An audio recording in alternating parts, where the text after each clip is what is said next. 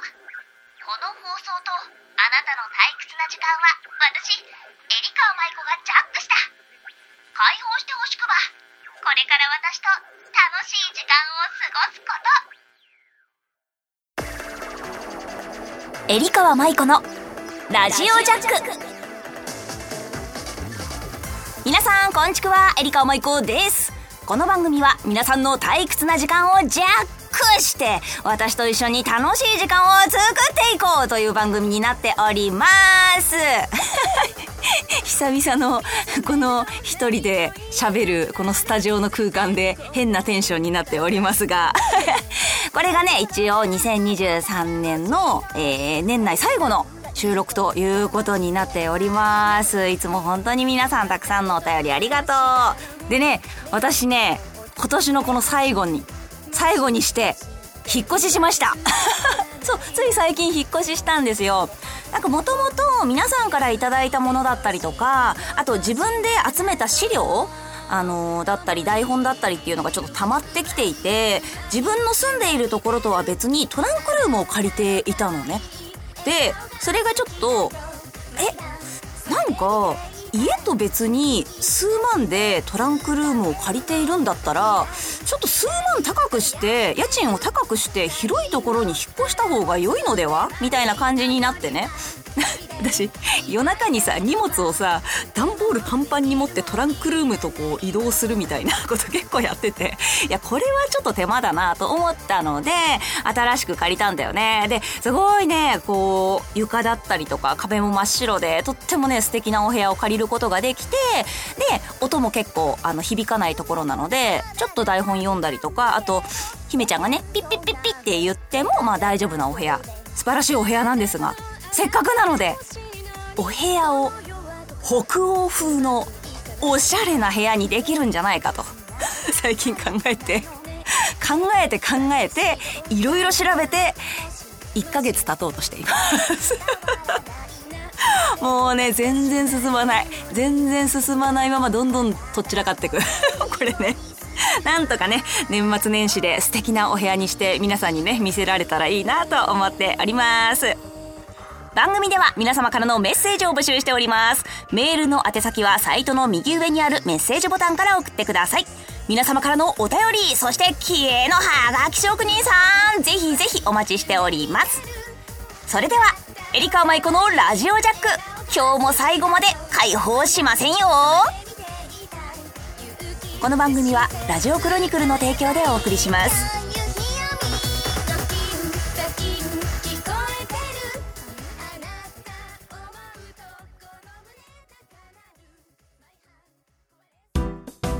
メールジャック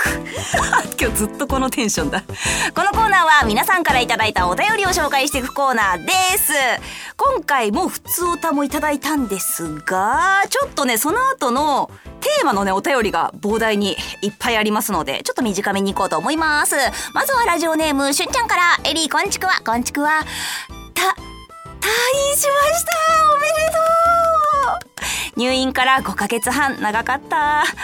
今回の入院で初めて経験したことをお知らせします。いろいろ症状はあったのですが、足の血管手術がありました。先生から事前説明があり全身麻酔をするとのこと。おー、全身麻酔、ドラマでは見ているけど本当にあんなに効くのかしら。麻酔がかからなかったらどうしよう、やきもきしながら手術当日へ。先生から始めます。酸素マスクをつけられて心の中でカウントダウン10、9、8まで覚えていたところで意識は失っておりました。目が覚めた時は病室に戻っており、手術開始から4時間半が経っていました。ドラマ通りすごい、全身麻酔といただきました。ありがとうございます。あ、まずは退院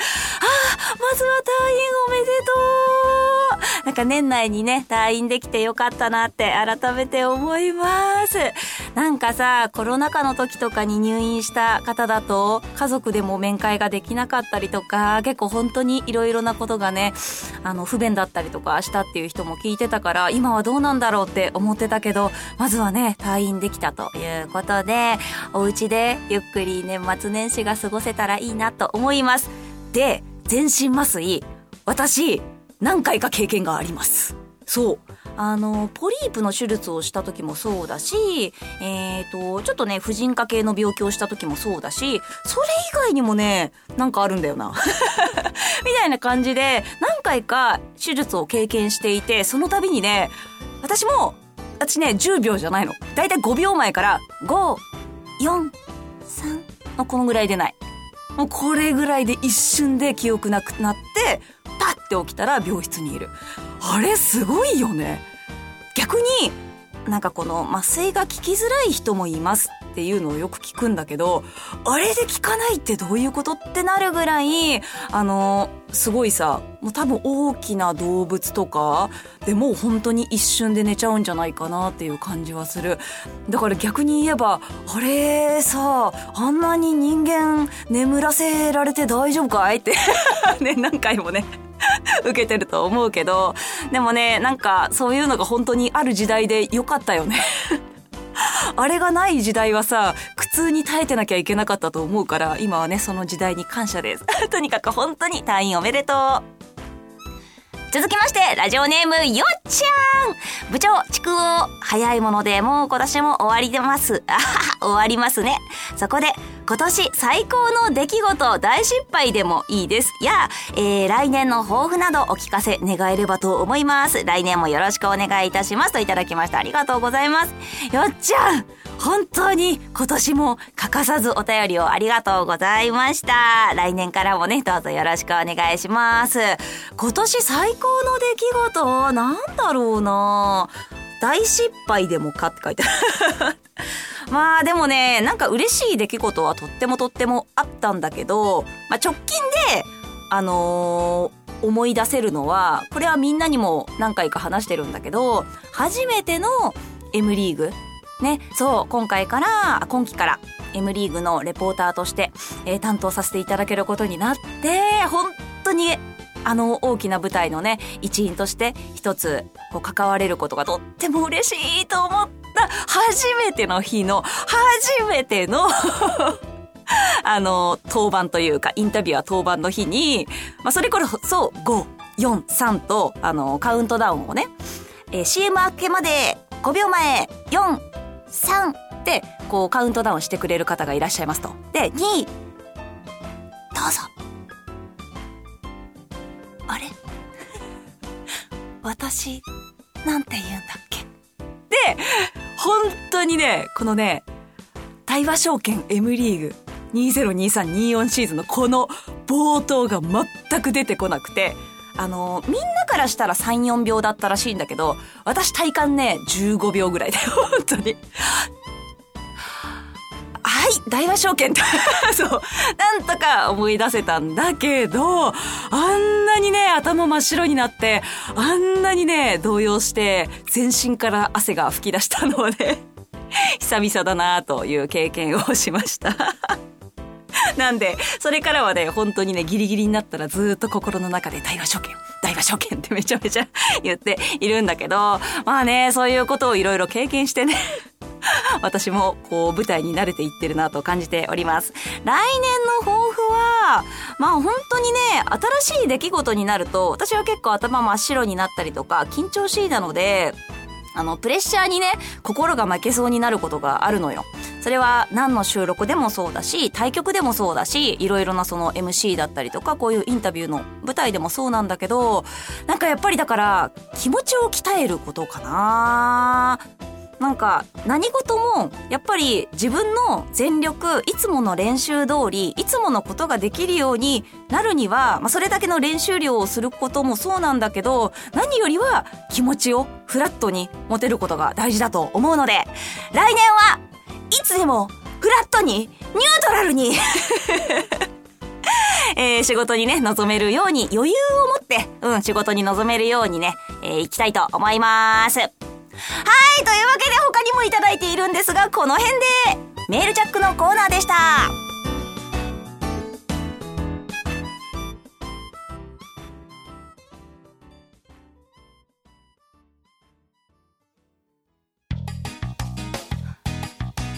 ートチャックこのコーナーは皆さんのハートをジャックした○○を私に教えてもらうコーナーなんですが、今回は皆さん2023年どのように過ごされましたか？皆さん今年の1年を漢字一文字で表してくださいということを募集しました。なので早速皆さんがどんな1年だったか紹介してまいりましょう。まずはラジオネームワイワイさん。ワイワイさん初めてですよね。あ、ワイワイさんありがとう。ワイワイさんは北海道に住んでいる、いつもルミアキチャンネルとかでもね、お会いしたことのある方なんですが、今年1年の漢字は鹿にぶつかり廃車になったから笑。廃車ってあれね、車が廃車になっちゃったってことね。そんなことある日常で。これはね、ワイワイさんが住んでいるところならではなんだけど。でもね、本当にね、パワフルな女性なんですよ。仕事にも、常にこう、日常にもパワフルで、とってもパワーをね、アウトをもらえる方なので、もっともっと来年はお会いできたらなと思います。お便りありがとう。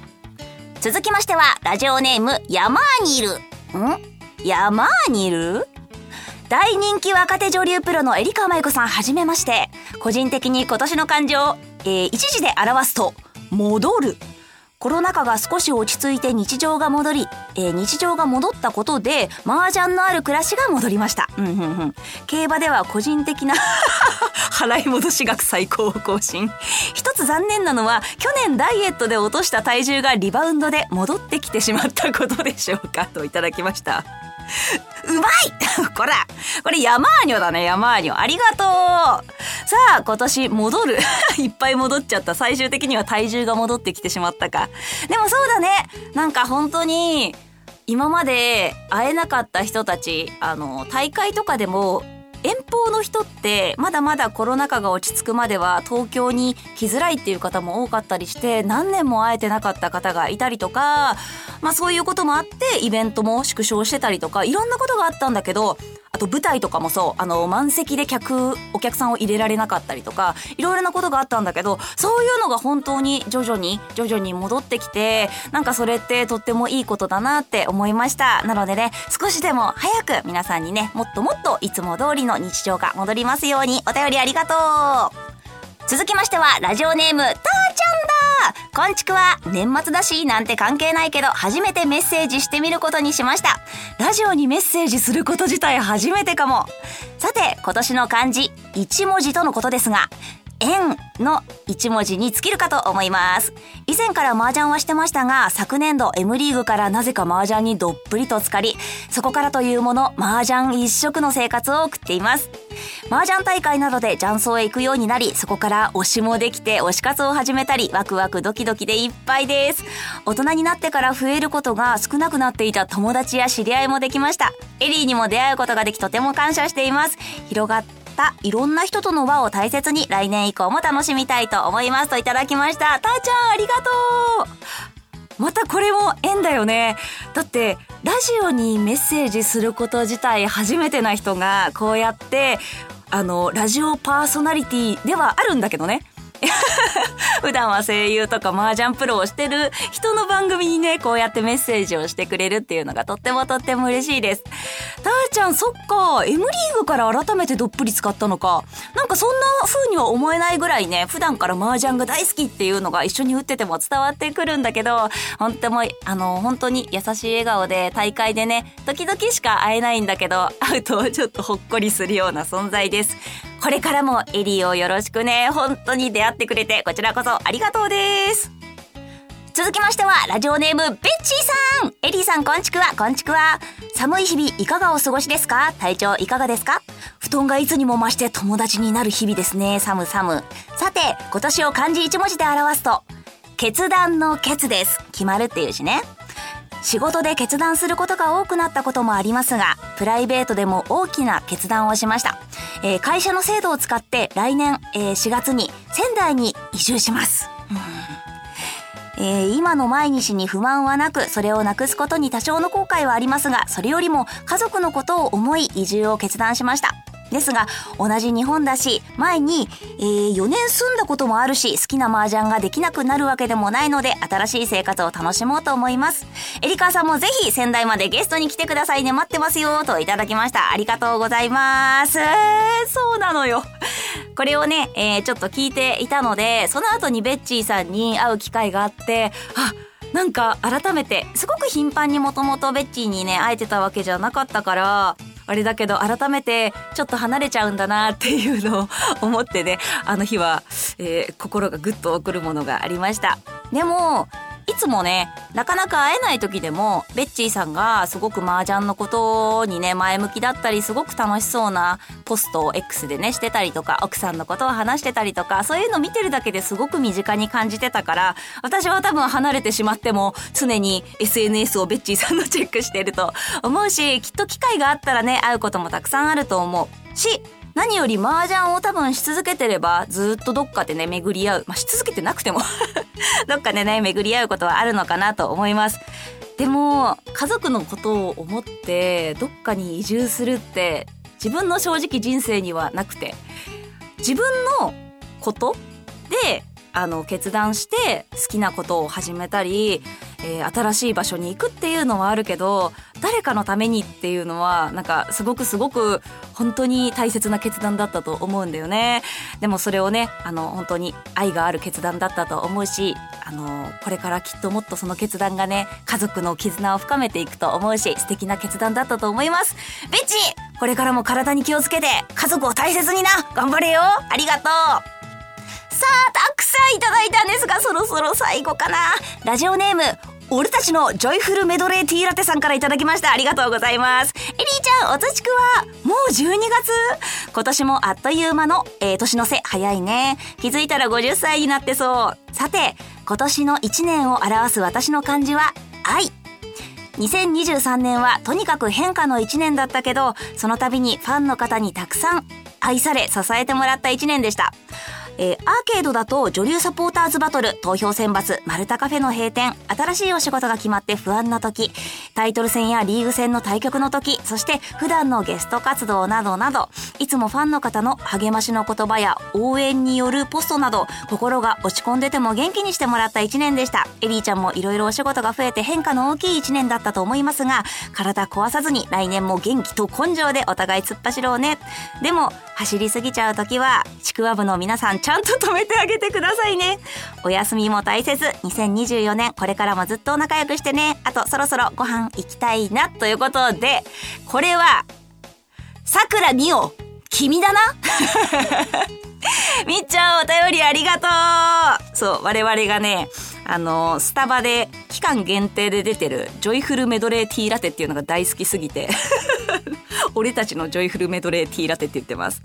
あー、みっちゃん本当にお便りありがとう。そして愛だねなんかさ、私はみっちゃんにいつも教えてもらうこと、支えてもらうこと、深夜に LINE したりしてちょっとこうなんだろうガス抜きさせてもらうこと、いろんなことがあって、みっちゃんにも愛だよって思ってるし、でやっぱりこうやって書いてもらったみんなにも、本当に応援してくれてるみんなだねにも本当に愛って言うにはね、もうなんかこう例えきれないぐらい、みんな本当に私に仕事の後、仕事の休み、学校の後、深夜、朝、もういろんな時間とか移動の時間とかお金とか、なんかこんなに使っていっぱい会いに来てくれたり、支えてくれたり、 X とかで応援してくれたり、なんかさ、私は何か返せてるのかなって私もすごく思うぐらい、なんかみんなからね支えてもらうことが多すぎて、なんかどうしようって本当に思うようなことばっかりなんだけど、でもこれが愛というのかな本当にね嬉しいことばっかりです。みっちゃんもね本当そうだと思う。でもそれはね、私はみっちゃんも多分同じようなことを言ってたんだよね。でもなんか私はみっちゃんから、やっぱりそうやって日常的に頑張ってるみっちゃんだったりとか、ふとガス抜きさせてくれるみっちゃんにいつも感謝をしてて、なんか少しでもみんなが私と会うことでなんかそういう部分を得てもらえてたらいいなってそう思うので、お互いがウィンウィンな関係でいられたらいいなって思います。本当にみっちゃんも今年も本当にありがとう。ご飯どころじゃない、旅行に行くぞそして衿川舞子、今年1年本当にたくさんいろんな方に支えていただいて、私今年1年、表す言葉は、漢字は心です。これは新しいことにすごく私はね、なんか私さ調べたら後役だったのかな、なんか私知らないんだけどちょっとねここは私ふんわりしてるんだけど、全然そういうのを意識して過ごしてなかったの。そしたらさ、そんなわけあるかいっていうぐらいいろんな仕事に巡り合わせてもらえて、いろんな人に巡り合わせてもらえて、でいつものみんなにも支えてもらえて、で本当にね感謝でめちゃめちゃ実りある年で、そんな役なんてどこにあったのっていうような年になったのね。まあでもその分やっぱり新しいことで、私本当にいろんな人に言うけど結構心が非常に弱くてですねとっても打たれず弱かったりするので、深夜に不安で大丈夫かなってなったりとか、結構ね心臓がギュッとなったり、緊張しいで頭真っ白になったり、そういうことも多くて、その心が爆発しそうになったり、心が弱ったり、いろんなことで心がすごく逆にね、高揚感とか、新しいことへの挑戦の嬉しさとかで心がもうすごく高まる時もあって、心がいっぱいね喜怒哀楽いろんなことしてた年でもあり、何よりみんなに心を温めてもらった年だったかなって思います。私こんなに新しいこととかこんなに不安がいっぱいで、一人じゃとてもじゃないけど背負いきれなかったし、乗り越えられなかった自分一人だったら多分うわやっぱダメだってなってた。それをみんなが失敗しても大丈夫、見てるよ、頑張れよって言ってくれた人たちに本当に囲まれて、私は今年1年、頑張ることができました。本当にみんなありがとう。来年もねこの気持ちを持ってさらにもっと頑張っていけるようにするので、たくさんあったり、たくさんお互いを支え合って、みんなで笑顔いっぱいの年にしていきましょう。本当にありがとう。以上ハートジャックのコーナーでした。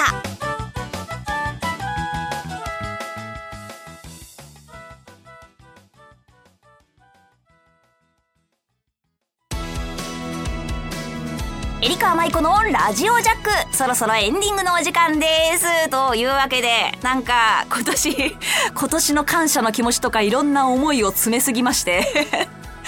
めちゃめちゃコーナーで時間取っちゃったんですけれども、読み切れなかったものもあって本当にすいません。でも一個一個めちゃめちゃ大切な今年最後の思い出として読ませていただいております。みんなも本当に体に気をつけて、来年もこれからも10年後も30年後も50年後もずっと衿川舞子と一緒に楽しい思い出を作れたらなと思ってくれ私は思っている。というわけでよろしくね。さあ、告知なんですけれども、いっぱいありすぎるので皆さん SNS を見てくださいはい、でも年末年始も麻雀ファイトクラブ SP だったりとか、エクストリームいろいろ参戦していきますので、いろいろこちらでもマッチングよろしくお願いします。それでは衿川舞子のラジオジャック、本日はここまでです。はあ、そろそろみんなを解放しますかお相手は2023年突っ走ったぞ、でもまだまだ来年もよろしくな衿川舞子がお送りしました。また絶対来年も遊びに来ること。あつちくは。この番組はラジオクロニクルの提供でお送りしました。